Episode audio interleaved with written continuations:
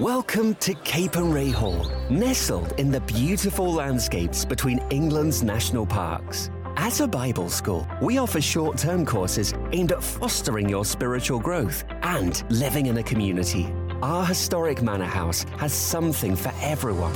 You can enjoy indoor and outdoor adventures, connect with students from around the world, and learn how to deepen your relationship with Jesus Christ. Search Capernwray England for more information it really makes no sense why I'm a Christian apart from the fact that God wanted me to be one.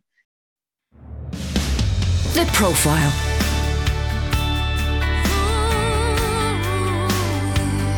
You're listening to Premier Christian Radio.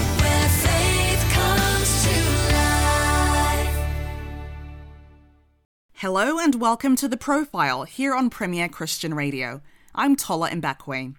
The Profile is the show where we sit down with a well known Christian to hear more about their life, faith, and ministry. It's brought to you in association with the UK's leading Christian magazine, Premier Christianity. The monthly title features more interviews just like this one, the latest news, reviews, columnists, and more. To request a free sample copy of the latest issue, visit premierchristianity.com slash free sample. Today on the show, I'm speaking to Jackie Hill Perry. Jackie is an American Christian speaker, poet, and author who is well known for her teachings on sexuality as someone who was formerly same sex attracted. She detailed all of that in her book, Gay Girl, Good God. I sat down with Jackie to delve a little bit deeper into her journey to faith, and also we had a chat about her brand new book, Holier Than Thou. Okay, Jackie, so let's just start from the beginning. What was your childhood and your formative years like in terms of like family dynamics and your faith? Hmm. Uh, family dynamics. I was raised in a single parent home. Uh, my father was uh, incredibly inconsistent, um, meaning he would, you know, be in my life for a month or two and then leave and be gone for a few years and come back. And so, uh, you know, just typical uh, fatherlessness and the rejection and abandonment that comes from that. But my mother, uh, she was completely the opposite. Uh, she was present, she worked hard, she you know, would let me talk her ear off all night and day. We went on trips all the time. So it was mm-hmm. really this kind of uh, two extremes, mm-hmm. I think, when it came to the way I was parented. As far as faith, uh, my family isn't Christian in so far as they live it. You know, I think they mm-hmm. will claim Christianity just because that's what Black people do. Uh, but my aunt Merle was my first introduction uh, to the Christian faith because she actually lived differently than everybody I knew, and she would take me to church with her every Sunday up until I got old enough to be able to stay at home um, because I wasn't just going to willingly go to church. But uh yeah i think seeing her life and seeing church and it was a it was a baptist church but they function really pentecostal like and so it was always fun to watch them shout and scream and run and just all the stuff you know? And so yeah that I, I think that's as far as i went as far as faith. Yeah.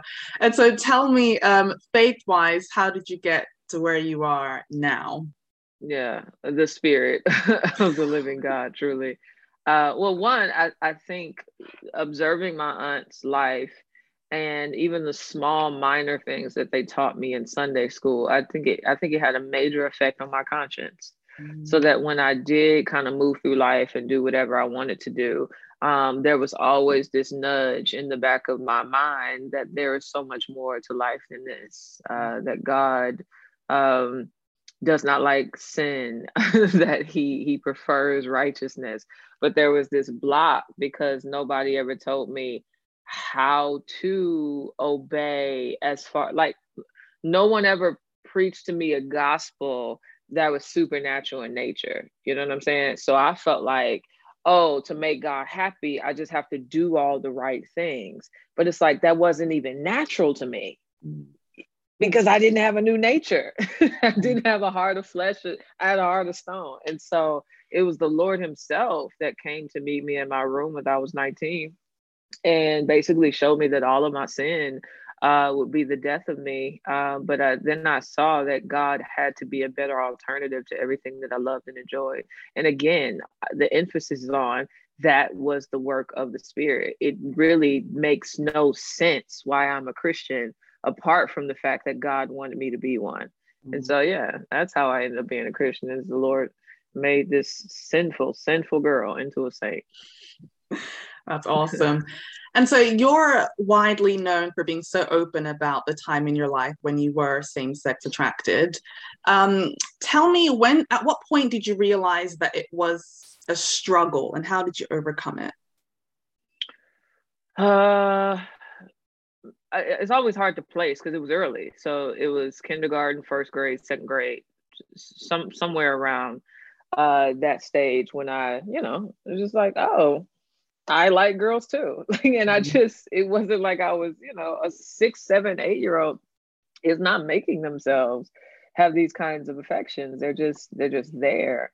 Um, but again, being in a church environment, I quickly learned that this is not something that you embrace out loud unless you want to be, you know, marginalized and uh, talked about and all the things. Uh, but when I became actively a lesbian or when I was pursuing it, it was around high school. And I very much enjoyed myself. It felt free, it felt rebellious, it felt uh, natural to a certain degree. Um, but as far as overcoming it, I like to parse out terms like that because I think uh, there's kind of this uh, conversion therapy ethic and there's this over spiritualization of uh, same sex attraction which says that you can be cured or you can be completely delivered. And I think the language of deliverance has actually confused and discouraged a lot of people away from true, uh, what's the word? True, um, I don't know, fruitfulness. Because even in deliverance in the scriptures, it is not deliverance from temptation in terms of you come to Christ and therefore you will have a temptationless Christianity. That that just doesn't exist in the Bible. If that's the case, why would God tell us to take up our cross daily and die, to, to cast our cares onto him, to gouge out our eyes? Meaning there's always something to give back to God because there's always temptations that the human experience will involve. Um, so my overcoming is a constant death to self. It is that uh, deliverance was not that God delivered me from temptations is that He gave me the power to flee them. And He gave me the desire to want Him more than everything I'm tempted to leave Him for.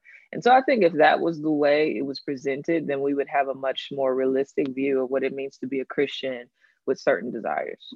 Hope that makes sense. Yeah, yeah, yeah. So it's interesting you mentioned the words conversion therapy because that's some something that's been a big big discussion here in the UK. The UK government says um, they want to ban it. Mm-hmm. Um, what are your thoughts on conversion therapy? I'm not a fan.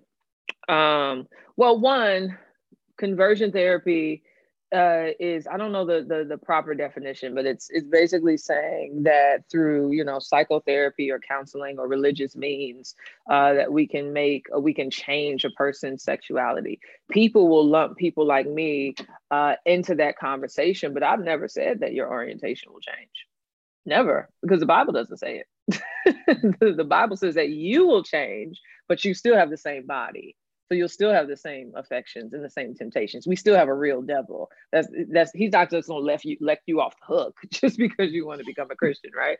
And so my problem with conversion therapy is it either places uh, uh, same-sex desires in the realm of trauma, which is your mother was you know aggressive or not nurturing or you were abused and all those things. And if it exists in the realm of trauma that means it doesn't exist in the realm of sin. And so all that someone needs to to get is counsel. They just need to be healed of their trauma to therefore be straight. Uh, but no like we experience same-sex desires because sin exists in the world. And so no amount of counseling will give us a heart of flesh. No amount of counseling will give us a heart of stone. The real conversion, as the Bible explains it, is the Holy Spirit regenerates our heart, giving us a new heart, making us a new creature where we are then empowered to flee our temptations. But the other side of the coin is that nowhere in the scripture, again, is heterosexuality exalted as if that is moral purity. Heterosexuals have a problem with perversion too, right? Yeah. and so yeah. the emphasis the emphasis cannot be let's make you straight. The emphasis must be how can I help you be holy? That is a completely different uh, approach. And I think one uh, that is more biblical. Jackie, have you ever questioned why God allowed you to be same sex attracted?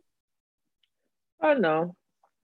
Um, that's a really big question. You know, uh, yeah, I haven't. I just, yeah, no, I don't know. I just, I think it's just, I'm, I'm human, and I think everybody has their particular leanings towards uh, a particular sin, and I see that a lot, even in my children. You know, when my daughter Eden, uh, who's six now, when she was one, she she was so strong-willed. Her leaning was toward uh, an authoritarian rebellion, right? Um, my child Autumn is completely different. Her leaning is toward timidity, uh, lacking fear, lacking courage. Both of those are sinful potentially, right?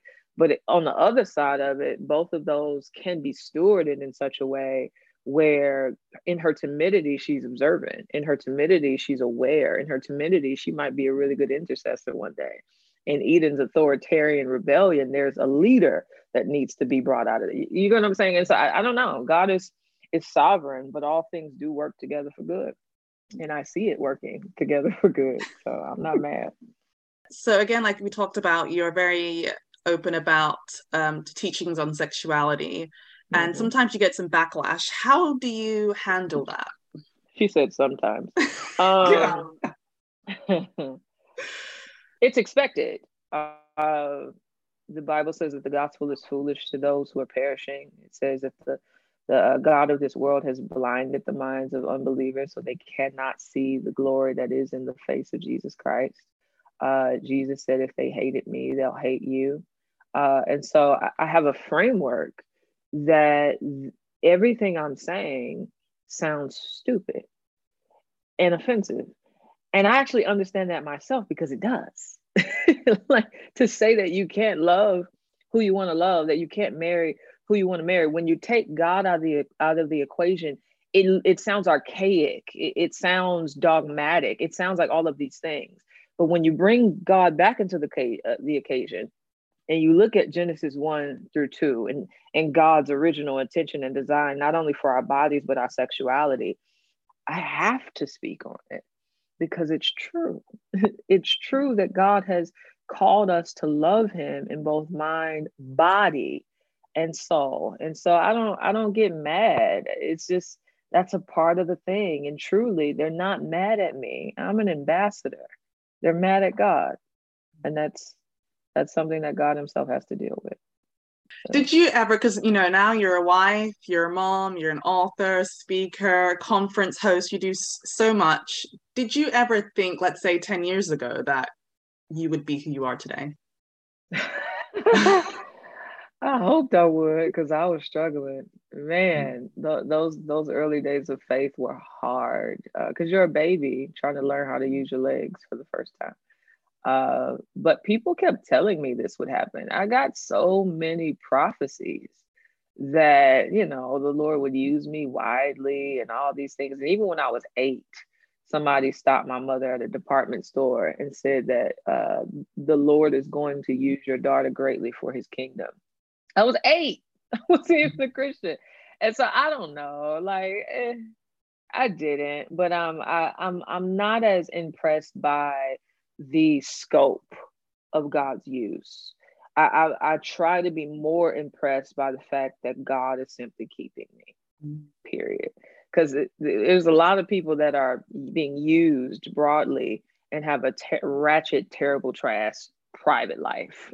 so for me, that's more the thing. Like, man, God, I'm still like being holy in real life. And so thank you for that. that's good. You're really active on social media. One of the things that I've seen that you've talked about is the difference between um, Jackie, that was a baby Christian, and how she shared the mm. gospel, and how Jackie shares the gospel now. Give me yeah. some examples of that.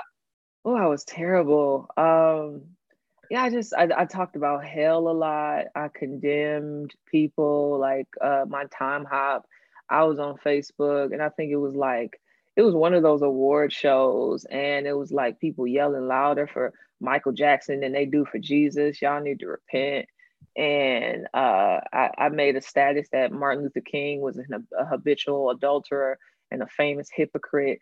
Just really intense stuff.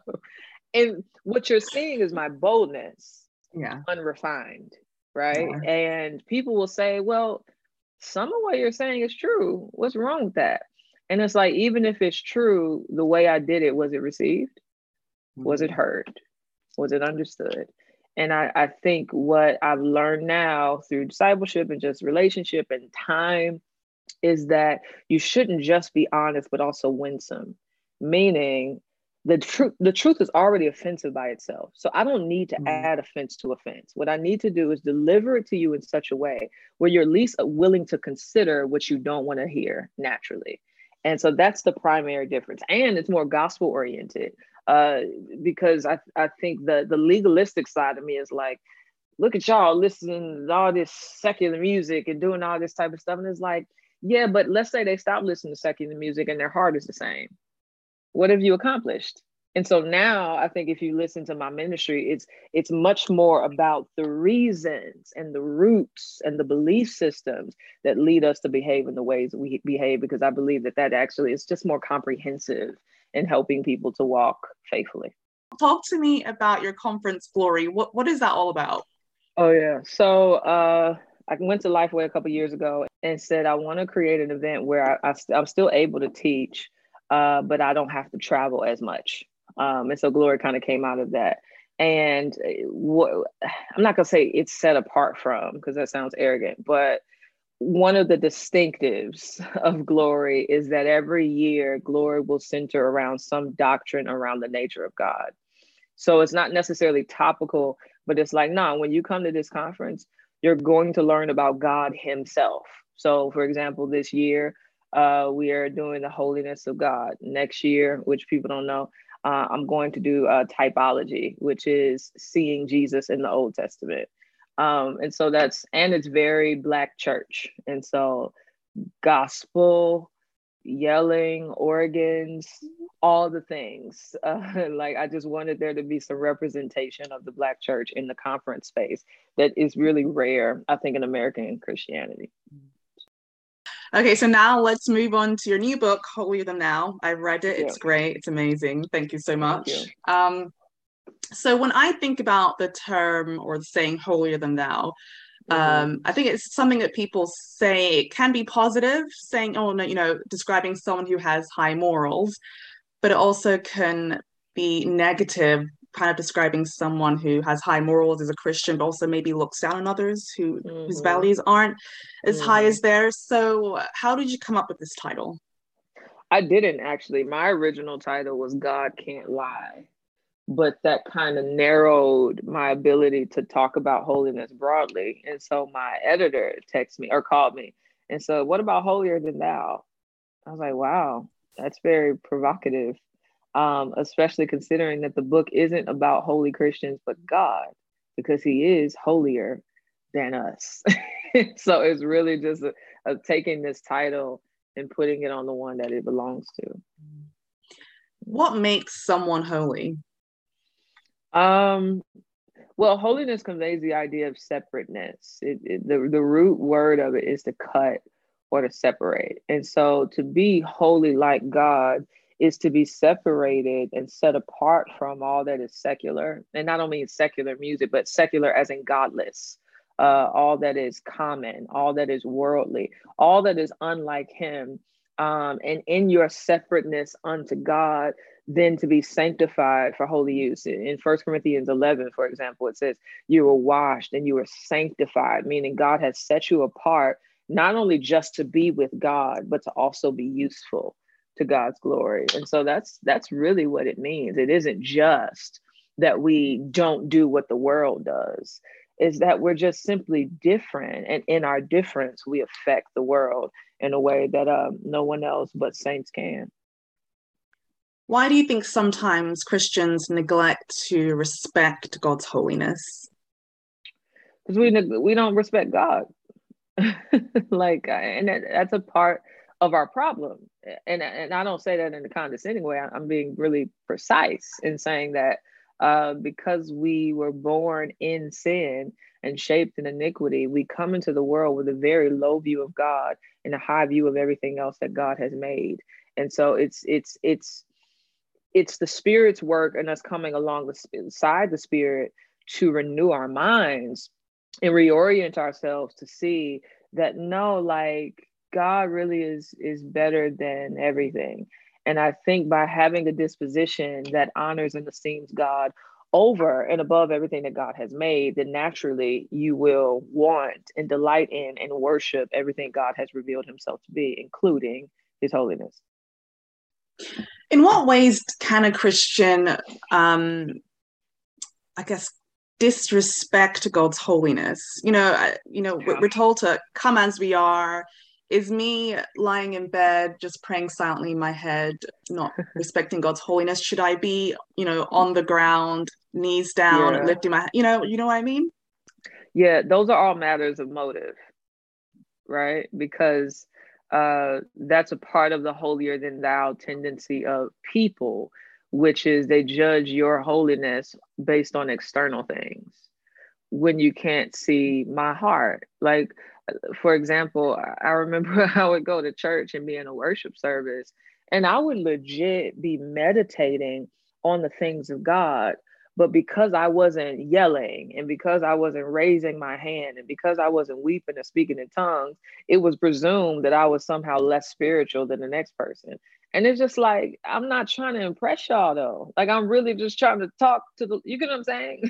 so I think the, the easiest way to discern if we are disrespecting God's holiness is if we are sinning against Him, period. You know, what, is the lust of the flesh? What is the lust of the eye? What is the pride of life?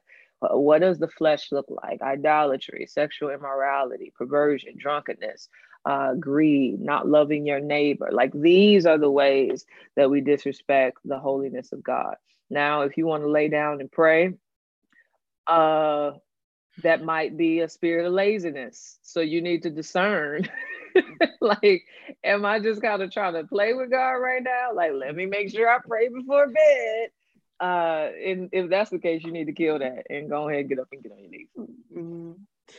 Do you think um, different church denominations and also different generations have a difference between how they respect God's holiness?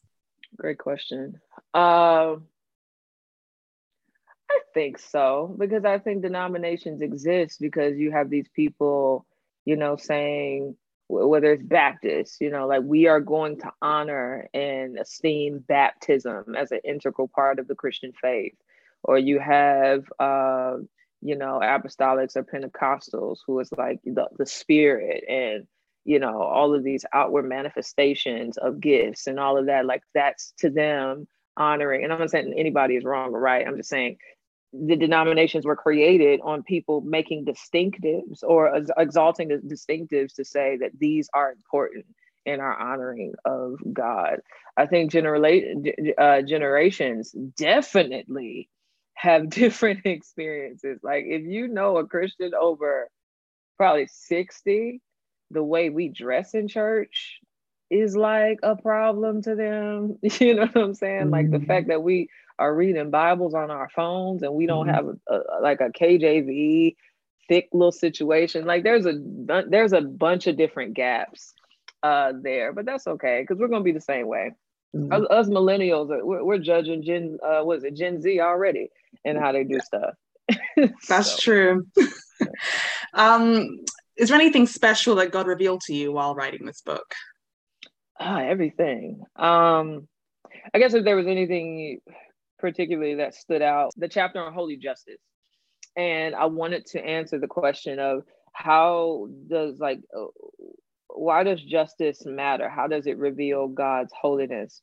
And I think a lot of times when we talk about uh, the Bible, especially the Old Testament, is all of this like God was so judgmental and so intense in the Old Testament. And in the New Testament, he's just love, love, love. And it's as if God is just this super wrathful God, right? which is to say that God is a really just God. But as I really started to read it, I'm like, wow, God has actually been more merciful than we give him credit for. Um, Adam and Eve weren't killed after they fell. Lot wasn't murdered. David wasn't murdered. Like Israel, even Israel didn't deserve to be delivered. They were delivered because God had grace. God elected them, therefore, He preserved them. That was all His doing, nothing that they earned or, or, or merited. And I, I, I, write about in the book how God, uh, we are so used to God's patience and so used to God's kindness that we are more shocked by when He chooses to uh, exact justice than we are by the fact that He has been patient for a very long time. The world is still here. That should say a lot right?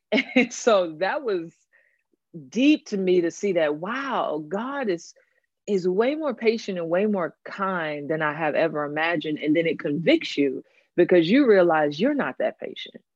You know somebody cuts you off in traffic justice. Somebody you know doesn't call you back justice. It's like we are actually more prone to vengeance than god actually has shown himself to be. And so that i think that messed me up. Mm-hmm. what's the main thing that you want people to get from this book um, a theological uh, understanding of the nature of God that also engages their affections because I, it's not enough to just know it. I, I, I want it to move down into your heart and actually change how you live and how you think, how you speak, how you behave. So that's it. That was Jackie Hill Perry speaking to me, Tola Mbakwe, here on Premier Christian Radio. We hope you enjoyed this interview. Stay tuned for another interview coming up next. More. More. More. More. More. More. We often want more, but is it always a bad thing? Isn't wanting more knowledge a good thing? What about more understanding? More perspective. More wisdom. More action. More inclusion. Discover more of the good things at the brand new Premier Christianity Magazine website. So much more than a monthly magazine, Premier Christianity website helps you go deeper in your faith and is full of inspiration of what God is doing in the world today. It's Premier Christianity, but so much more. Register today at premierchristianity.com. premierchristianity.com.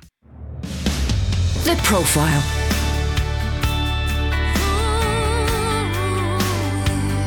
You're listening to Premier Christian Radio. Good afternoon. You're listening to Premier Christian Radio. I'm Sam Hailes, editor of Premier Christianity magazine. That's the UK's leading Christian magazine, and we've got an amazing special offer just for you. If you would like to read interviews with fascinating Christians, stay up to date with the latest news, and get insights from our regular columnists, including Jeff Lucas and Rend Collective's Chris Llewellyn, you can subscribe to Premier Christianity for just £1 a month. £1 a month for your first three months. A special offer limited time we're running this offer just for this summer. So take advantage right now at premierchristianity.com and click on subscribe. You'll get the print magazine and full digital access all for just £1 a month at premierchristianity.com. We just heard a moment ago from Jackie Hill Perry, who was in conversation with Premier's Tola and Mbakwe. Hope you enjoyed their chat. And coming up now in part two, we've got another great interview for you. This time, Cassandra has been speaking to the British evangelist Daniel Chand. Let's have a listen to their conversation now with me now is the managing director of Walking Like Jesus Ministries. He speaks at conferences, churches. He's had stints on TV.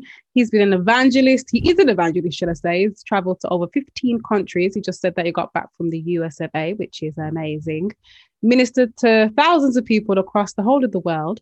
It's evangelist Daniel Chand. Welcome. Hey, great to be with you yeah man it's i'm i'm excited because we were saying that we've been trying to do this since like september 2020 yeah. now it's july 2021 so it's a long time but i'm i'm excited to talk to you man. Um nah, how, absolutely. how are you? Doing good jenna doing good. Like it's, it's been so busy. Like it's already been such a full-on year. Mm. like december god started to speak to us about going to the us So um, we slipped off in December, and um, we went with a one-way ticket. So um, oh, wow. didn't, yeah. So we just went by faith. We just felt God tell us to go, and had no schedule, no itinerary. So it was one of them complete faith moves.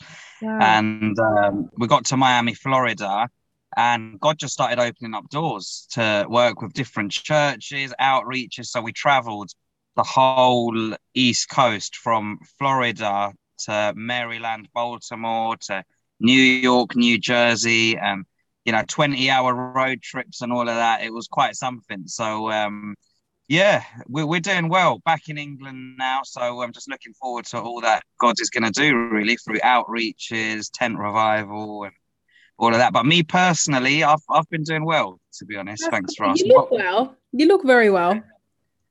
Thanks. What about yourself? How are you? I mean, I'm all right. Yeah, I uh, can't complain. Life is life. Yeah. Life is just getting on with it. But um, I love when people say that they didn't have a plan and they just did something and God opened doors. I always find that really just very inspiring because I think we often plan things and we try to Yeah. plan it all out. But if God says do something, can you just go and do it? He will make a way for something to happen, which I love when people have that actual experience and they can share that because it's inspiring um, to just listen to God's voice and not overthink it so much. Yeah, absolutely, absolutely. I think sometimes people can put God around their schedule rather than their schedule being around God, and then sometimes you just got to throw your schedule out of the way and just just God. Do you know what I mean? Like, Yeah, exactly. Um, Exactly. I, want to talk a bit about the ministry. Um, was that part of your life schedule? Was this something that God gave you an idea for and you just ran with it and now here you are? Absolutely not, to be honest. I was never planning to be in ministry or anything like that. And it was while I was um, 19 years old, I um, encountered the Lord. I was actually on the way to prison for eight years, just living a violent life around the wrong crowd and just all of that. And then um, while I was on bail, that a friend of mine shared the gospel with me in North London. And um, yeah, in the darkest point of my life, I was still on bail at the time. I gave my life to Jesus, got born again, and um, yeah, there were still battles in my life. It, you know, I felt like I took one step forward towards Christ, and all of hell was just breaking loose. You know, attacks, God sending people, just living in sin, prodigal. It, just, it was like, yeah, just the attacks got even more. Um, you know I mean? Even more and more intense and stuff. So, um, but then anyway, pushed through that and just really got plugged into a church, um, got discipled, and then eventually got baptized in the Holy Spirit. And I think that's where I, I it changed. You know, I really received that power, you know, over sin, over just, you know, not saying that anyone's perfect, but when the Holy Spirit came, it it gave that strength, you know, to say no, to even pray for the sick and you know go out evangelizing. It gave me a boldness. It it really really helped. And then um yeah and even at that point really i still wasn't thinking ministry. Oh one day i want to be in ministry or preaching in front of thousands or traveling to x amount of countries. For me it was just like wow lord you changed my life. Like that emptiness in my heart that i tried to fill with drugs partying women all of that that emptiness has been now filled with the love of Jesus. And, you know, no substance could satisfy my soul, the emptiness in me, no sort of buzz, no, nothing could satisfy me the way you have, God. So I'm going to live for you and I'm going to tell others about you. So it was literally from that, sim- like, it was from a really place of simplicity, like, God, you've touched me, you've changed me, you've saved me. So now I want to share that. So all, pretty much immediately just started going out on the streets sharing it you know without it being known as evangelism. Just like yeah. And then from that point um, people started to be healed on the streets just unbelievers muslims just like quite raw you know quite a raw side of ministry outside of the four walls of the church. And um, yeah eventually we started traveling across different areas of london you know very dangerous areas um like just just all over really and then eventually god started opening up doors and then that's it was from that point it was really I, I always say ministry was birthed, organically birthed. It wasn't something that was manufactured or something that we tried to do, you know. So, um, and then, yeah, here we are, you know, almost um, 10 years later, haven't taken our foot off the gas really, um, just going for it, you know. So, oh, that is such an incredible story. That is, it's one of the ones where it's just very organic and it's, yeah, it is what it is. It's a wonderful testimony. Um, was you from a Christian background? Like, are your family Christian, or was it just a very random encounter with God that someone just introduced you and you were like, wow, this is what I want to do? Yeah, no, the family are from a Catholic background. Okay. So, um, yeah, obviously hear about Christ, but it's in a very religious sort of way. And it's not really, you know, like the power of God and evangelism and all of that stuff. So um, yeah, but once I did encounter the Lord, like I was going out on the streets for a little bit, and then God did start to put my family on my heart. So I think it was one of the sort of um, Christmas New Year gatherings when all the family was together in my grandma's home, and I think that was when you know I started sharing the gospel with them. You know, and and yeah, it was a supernatural moment where the Holy Spirit just started to touch touch my cousins, my aunties, and, and everyone in the room. And um, yeah, it was a powerful moment. So it was a Catholic background, but um, and like even with my parents, they did believe, but it was very nominal. There was a lot of religion, a lot of you know lifestyle of kind of um, just yeah in the world, really, to be honest. So yeah. Wow, man, that's amazing, and it's amazing as well when you watch it happen through your family. Um, mm. You can be the one, the catalyst to kind of bring God into your family in that new way because a lot of times, I mean, a lot of us, I would maybe say, we claim that we're Christians, we have that Christian faith. And there was a study once, uh, not even that long ago, in fact, when they were asking people in the UK um, what their religion is, and a lot of people said, Yeah, I'm a Christian, but I don't really mm. know Jesus. like exactly. Yeah, yeah, yeah.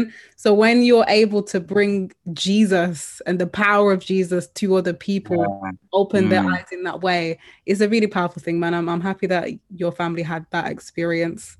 Um, yeah you have a really diverse ministry, which is the first thing that caught me, to be fair, when I wanted to speak to you way back in September, um, mm. because there was a lot of talks about race and diversifying the church.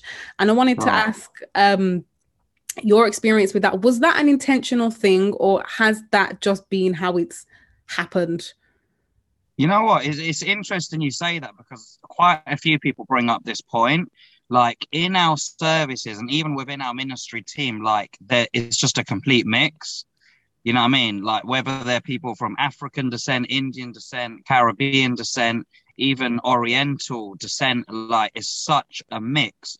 Like when we did the tent revival last summer we had people come from the irish traveling community. Wow. And you know, they're people that have, have obviously been sort of um, looked down upon in society, they'd come to the services and, and, and this was their exact words. A family that had come they said we have not felt this welcome in any church as we are here at this tent revival. And it was just amazing. So we just thank god. It's not something we've tried to do. It's just um i think people love authenticity and I think one thing in the church is there has been prejudice, there has been discrimination. I've personally experienced it as well. You know, we have as a ministry when we've tried to work with people, push forward with different things, whether it's using venues or this and that. And, and we, we wonder like why why are you saying no to us but you're saying yes to everyone else like just just strange strange things like that but you can't put your finger on but deep down you know do you know what I'm saying? Mm. So, um, but we we just choose to love, forgive, and just sort of look beyond that stuff. But we we thank God that within our ministry and and the sort of people our ministry attracts is a complete complete mix and um and i think that's what church should look like i think that's what heaven will look like so i think um for the kingdom of god it's important i, I don't really think you know, when we get to heaven, it's going to be segregated, you know, where one group is one one area or one group's in another area. So um, yeah, I, I do think it's important, and I'm super happy that that God has given us a ministry like that, you know, because it's been so organic, you know, like you see now people try to do it, you know, to, you know, whether it's to mix it up to, you know, either make it look that way or either it's because of George Floyd or either, but with us, thank God, way before that, organically, it's um it's just been like that, you know. So it's been pretty amazing to be honest. So yeah. I guess because it's been organic, I was going to ask for any advice that you may have for church leaders that want to diversify their their congregations. I used to go to a church and it was primarily black Jamaican people, mm. primarily, and they really wanted to bring in other races. They wanted to, but they just didn't know how, and they didn't know whether they just didn't know where to start with it. Where do you start with something like that? But I don't know if you would have advice on that if yours was an organic process. But if you do, yeah. I would hear what advice. Yeah, I I think one of the reasons it was organic is because whenever we're doing outreach or ministering and that sort of thing, we're quick to involve people. You know, we're quick to just like, regardless of, you know, how long you've been saved, because religious folk will look at that stuff and keep distance, regardless of prejudice, regardless of anything created in my mind through uh, my social environment about a, a, an individual.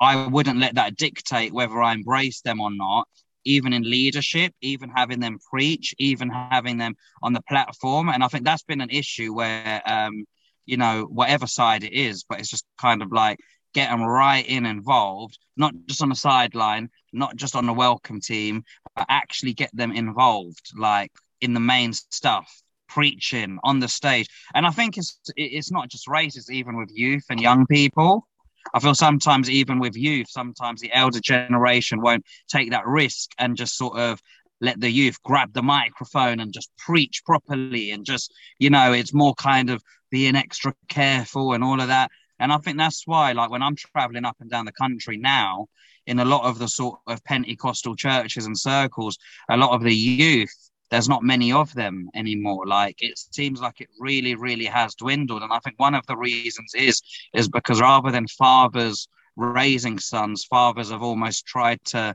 in a way, compete with sons, where we're not giving the youth that chance or taking that risk, or you know. And I think sometimes even in charismatic circles or Pentecostal circles, we can have traditions of our own sometimes as well. And sometimes we're so quick to look at like Catholics or others and, and, you know, pointing the finger there. But I think sometimes within religious structures and denominations, sometimes we've got to just go beyond that, look beyond that, and just really, just that simplicity of just Christ saved us. Christ is raising up a generation of believers, and we can't let prejudice, stereotypes, um, even age, even how long someone's been saved, to kind of hinder or determine you know, whether we let them in or whether we trust them or whether we take a risk. You see what I mean? So hmm. um, yeah, yeah. But it's been organic for us, but I think there's been a reason why it's been organic as well because we've not. You know, I think one good thing about not having relig- religion, you know, prior to encountering Christ, is because I think you don't have to unlearn a bunch of stuff. You have to learn stuff. Don't get me wrong, but instead, in terms of traditions, this is the way we do it. This is the way our denomination does it. This is the like. It's almost like yeah, it's just like it's just super chilled and simple, but nonetheless, it's still serious, and people know that. You know, so I think it's just finding that balance, really. I love those points. Um, one point that I do want to kind of maybe ask you about is youth preaching. So there was a video a few months ago of a really young boy. He was about six or seven and he was preaching. Um, but he was more so preaching like how he saw other people preach. And everyone in the comments was like, oh, it's just copying what people are saying. Does he really have the anointing? Um, mm. And I, the church that I used to go to as well, for example, they didn't let the youth preach because they said that they're not spiritually mature enough Mm. How do you decipher? Maybe if there is a church leader listening, how do you decipher that? How do you know when to put someone up or maybe when to not put someone up? Because you don't want people running up and just saying whatever and they're not. Yeah. Uh, they just don't have the the spiritual weight to do that. They don't want to hold people back either. How do you decipher that as a as a as a leader? Yeah, absolutely. I'd say it's definitely not a free for all. You know, just let everyone, anyone come up and give the mic to anyone. I think it's it's literally just having that sensitivity to the spirit. I think every once in a while there will be a gift in someone. Every once in a while, there'll be a key individual where it's not just height and it's not just momentum, and they're literally carrying something. And um, you know, I mean, it may not be as young as six or seven, but possibly in the teenage years or you know i mean that that side of things or even when they're 19 18 like because i've personally seen people that are gifted but not getting that support from their church whether it's evangelism and whether it's whatever. So i think it's definitely as a leader being spiritually minded having that discerning of spirits of recognizing that hang on a sec this isn't just someone wanting to grab the microphone. There is an anointing on this person to deliver a message or to preach or you know there's a ministry there and, and we've got to cultivate that and help bring that out rather than suppress and silence that. So i definitely think it's balance following the holy spirit when you see a gift in someone whether it's determination whether it's um, a spiritual gift whether it's um, passion for the lord I think that's where we've got to embrace embrace that person because sooner or later they'll otherwise they'll get passionate about drugs they'll get passionate about chasing women they'll get passionate about something else. I think the moment someone encounters the lord you know like we as evangelists always say that like we catch the fish but then we've got to give it to the pastors or or you know the church to kind of disciple that person so it's almost like catching someone when they've encountered God.